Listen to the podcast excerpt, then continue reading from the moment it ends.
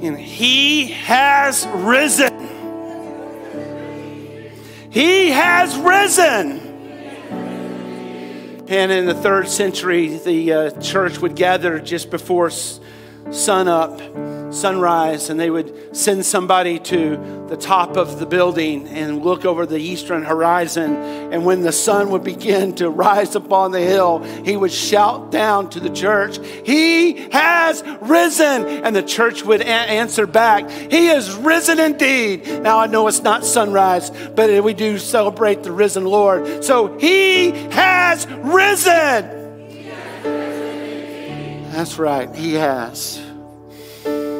Well, just a few days prior to the resurrection, Jesus was arrested on some trumped up charges, had an unfair trial, was beaten and tortured beyond recognition, and nailed to a cross all before 9 a.m. on Friday. He hangs on the cross for six hours before he dies. And his followers, they find a tomb nearby and they take his body down off the cross and they wrap it in the customs of the day. And they place his body inside the tomb and seal, roll a stone over the entrance and seal it all right before sundown.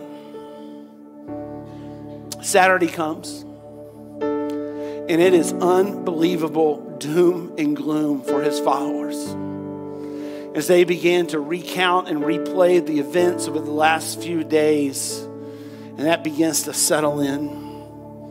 And sometime early Sunday morning, while it was still dark, the God who spoke creation into existence speaks life into the lifeless body of his son Jesus. Now, you know how the scene unfolds, right? I mean, the, the disciples, they get there early because they want to get a good seat for the resurrection, right?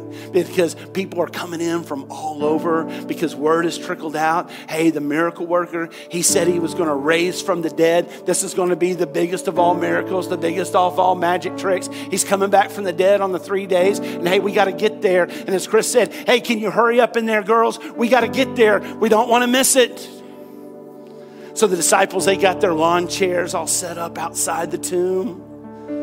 You know, there's uh, they've got their Yetis full with drinks. There's beach balls being batted up in the air in the audience, as you've seen at a concert. And the DJ's getting the crowd umped. Um. They got briskets on the, on the smokers, and that, that, that fragrance is just wafting through, through the whole uh, you know, crowd. They're all there. They're excited with anticipation, right? See, sometime while it was still dark in the middle of the night, God had spoken life into his son Jesus, and Jesus walked out of the tomb to a grand audience of none. The angel showed up the angel showed up to, to move the stone. And they moved the stone not so that Jesus could get out of the tomb, but they moved the stone so that you and I could go into the tomb and investigate what God has done. And that's what we're going to do today. So we're so thrilled that you're here. Would you pray with us? And Father God, thank you so much for what you've done. Let us not forget let us not limit that to a celebration just one time of year, but let us celebrate the resurrection, the life and the death and the resurrection of your Son every day, and the difference that that makes in our lives every day. So, Father, would you give us ears to hear, eyes to see, minds to critically think this morning? We need that this morning. We need to critically engage your word, and we need hearts to embrace so that we can go from being dead spiritually to being alive spiritually. And we pray these things in your name, Jesus. Amen. Amen. Well, we are in the middle of this series called John, uh, the Gospel of John, and we're looking at the life of Jesus. And we started this series back in January. The prequel was really Advent, and so we're, we're going through the whole book of John this year, and we'll be done right before Thanksgiving. And so next week we kick off part two. So, you know, you can just jump right in with us next week. But um, but today we're going to skip ahead to John chapter 20 because in John chapter 20 is John's account of the resurrection of Jesus. And uh, John writes himself into the story in some pretty fantastic ways. And I hope you'll play along with me this morning. So, John chapter 20, verse 1, if you want to open up your Bibles, or we'll put it up on the screen for you, or you can pull it up on your phones. But John chapter 20 this morning, just as John's account. Says, Early on the first day of the week, while it was still dark, Mary Magdalene, who was a follower of Jesus, uh, had been um, went to the tomb and saw that the stone had been removed from the entrance. So she shows up. It's still dark. Uh, she doesn't see anybody. She doesn't hear anybody. She kind of gets scared, and so she runs off to get some of the disciples. Okay, verse two. So she came running to Simon Peter and the other disciple. Now, the other disciple, in case you're wondering, is John. Okay? John is the other disciple. Now, I don't know why he's talking, you know, in second person or third person or whatever person it is. Maybe an English teacher can kind of help us with that. Um, I don't know why he just doesn't say yours truly. Uh, that would have been a little easier, but he says the other disciple. So, who is the other disciple? Uh, who's the other disciple? John. Okay, good. You're with me. Okay. So she came running to Simon Peter, the other disciple, which was John, the one Jesus loved. Now, John wanted to get it on record to be read for generation after generation after generation that Jesus had 12 disciples that he liked just fine, but he was best friends with John, okay? That he was best friends, that he had a special relationship with John, that him and John were, uh, uh, were you know, that John was his favorite, okay? So the other disciple is John, uh, the one that Jesus loved, and said, they have taken the Lord out of the tomb, and we don't know where they put him. So Peter and the other disciple, which is John, um, started for the tomb. And both were running, but the other disciple, who is who? John, the other disciple, outran Peter and reached the tomb first. So, so far on the most important day in human history, we have John was Jesus's favorite, and John outran Peter to the tomb. That's what we got going for us so far on this first Easter Sunday. And maybe, I don't know, maybe if we wanted to really celebrate Easter the way, uh, you know, they did, maybe next Easter, next year, you know, we need to, you know, at, at, at sunrise, instead of having a service, maybe we need to have a run to the tomb 5K, okay? Maybe that's what we ought to do. You know, hey, join us, Gospel City, you know, join Gospel City for a run to the tomb 5K. So, so that's what we got so far. We got John was the favorite, and he's the fastest. And he just want to get that on record so that as this is being read for centuries to come, everybody knows. So, so he, that's John, bent over and looked in at the strips of linen lying there but did not go in. So John didn't have enough guts to go in the tomb. Okay, he may have got there first, but he didn't have enough guts. Uh, but then he redeemed, he, he, it's kind of this moment of vulnerability, this moment of transparency. Uh, but then he kind of comes to his senses and he says, Then Simon Peter came along behind him.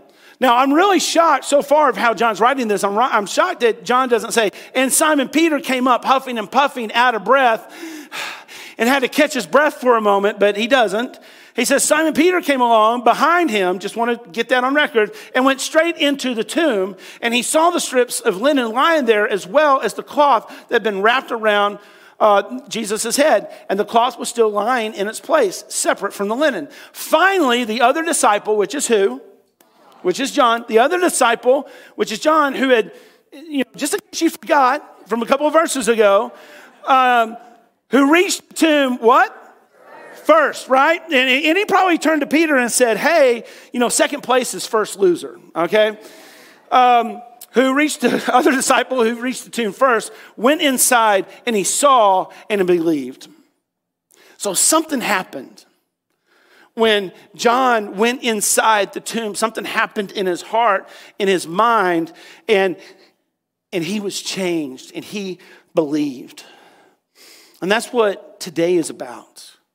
That today is about us stepping inside the tomb and asking questions. And we all need to know it's okay to ask questions. It's okay to, uh, to be unsure. It's okay to have our doubts. It's okay to be a skeptic.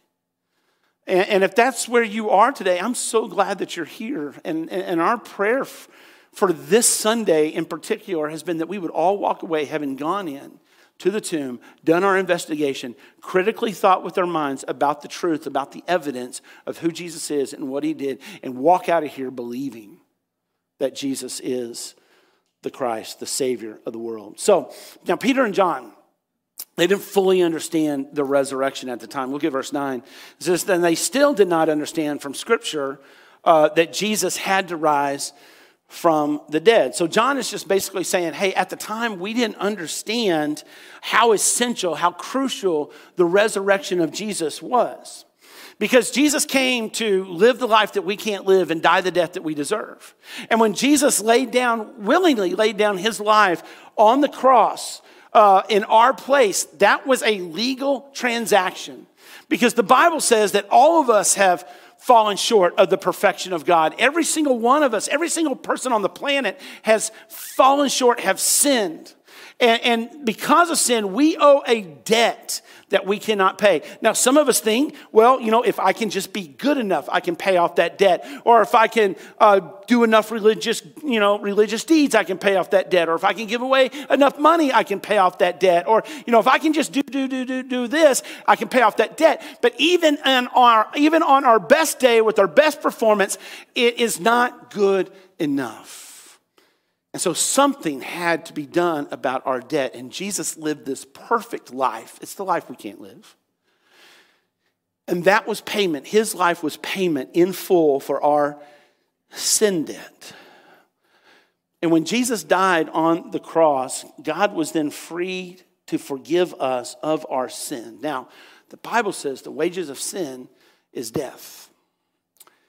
But the free gift of God is eternal life. So there's two parts here there's the debt part, but then there's the, the life part. And if Jesus had only died, God could still legally forgive us of our sin because the, our, our sin debt had been paid. But we have to remember that sin doesn't, doesn't make us bad, sin makes us dead. The wages of sin is death.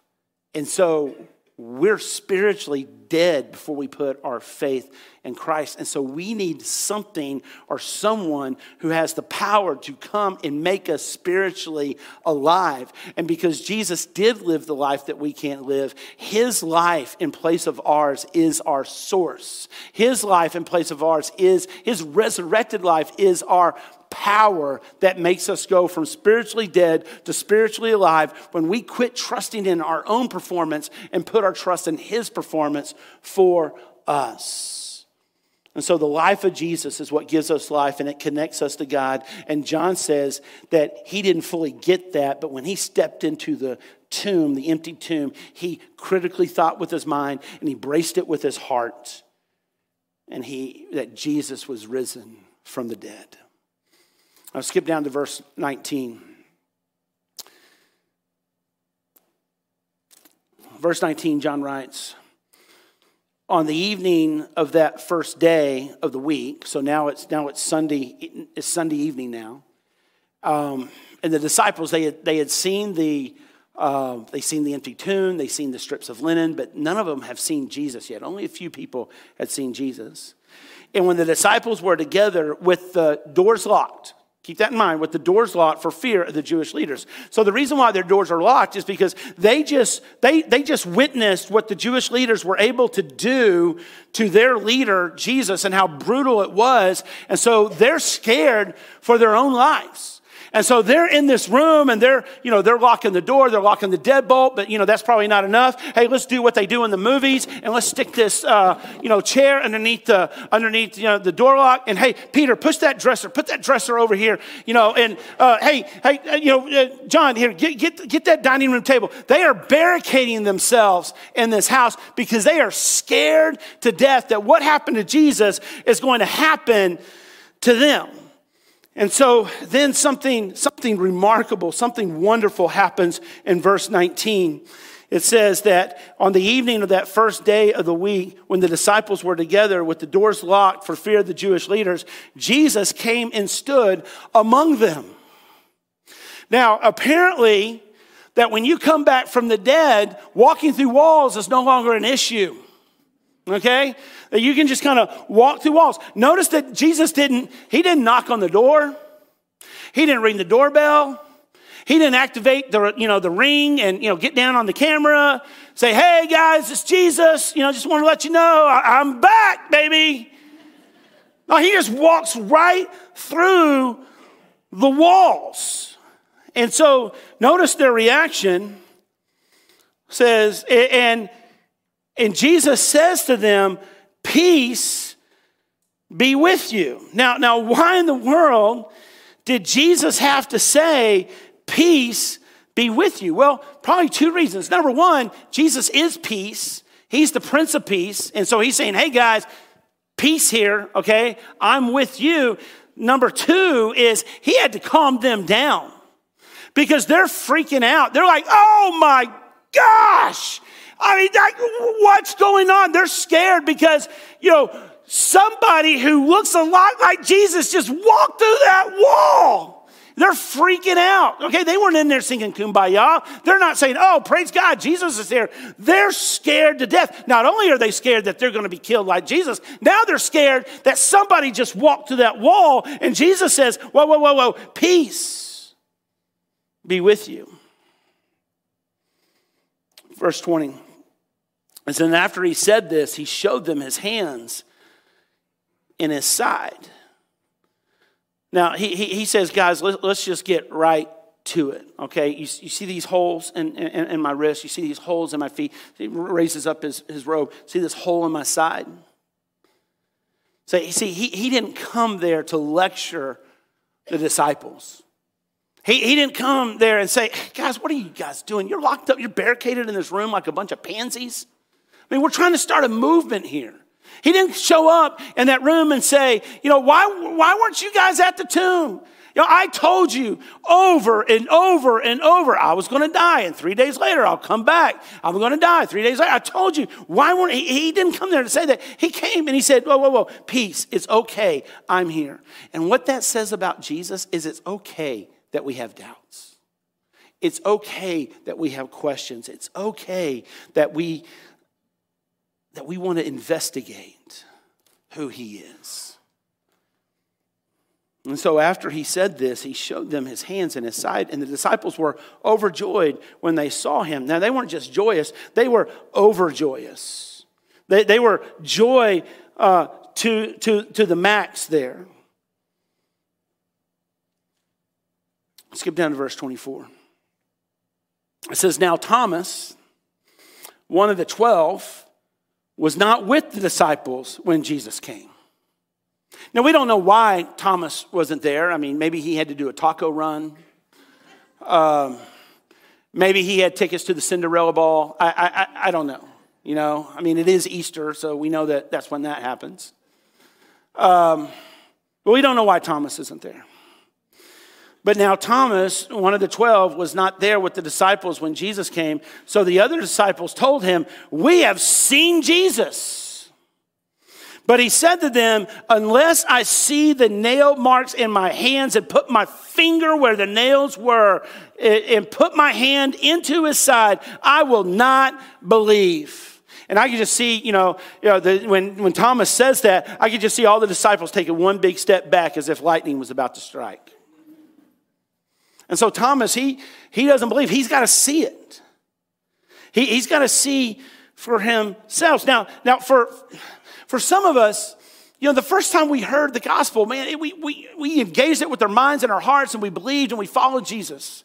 For others of us, you know, maybe we, you, we, you grow up in church your whole life and you can't really tell, describe the moment you became a follower of Jesus, but, but you just always remember that hearing the truth and then one day it stopped being your parents' faith or your grandparents' faith and it became your faith. Or maybe you're the kind of person that just likes to take things apart. You like to take the microwave apart. You know, somebody can't set the clock after, you know, daylight savings time, so you're like, well, I'll just take it apart. Maybe you like to take apart your car. Maybe you like to take apart your hard drive. Maybe you like to take apart your phone. Whatever it is. You just like to know how things work. You like to investigate. You like to ask your questions. You like to, you like to, you know, to know how things are to be. And maybe that's how Thomas was. He just needed to see it for himself. Verse 26, a week later, so a week has gone by now, and his disciples were in the house again, and Thomas was with them. So, so Thomas, he's not missing it again. He's probably stayed pretty close to the disciples, right? I mean, you know, miss it once, shame on you, miss it once, you know, twice, shame on me, kind of deal. And though the doors were locked, so again, they're in the room, they're still terrified. Let's do the chair trick. Let's get the dresser, you know, in front of the door. They're still scared, but but Thomas is he's barricaded in the room with them, okay? And um, Thomas was with them, and though the doors were locked, Jesus came and stood among them. And they're again like, oh my gosh, he's back. They're scared, they're freaking out. Again, Jesus has to say, Peace be with you. Hey, I'm here, guys. I'm with you. And then he said to Thomas, now, now this is the scene that plays out in my mind when Jesus says, Thomas. You remember, remember as a kid when on the PA system they would call your name? You know, Jeffrey Hanson, please report to the office. Jeffrey Hanson, please report to the office. What did everybody in the class do? Oh, you were there.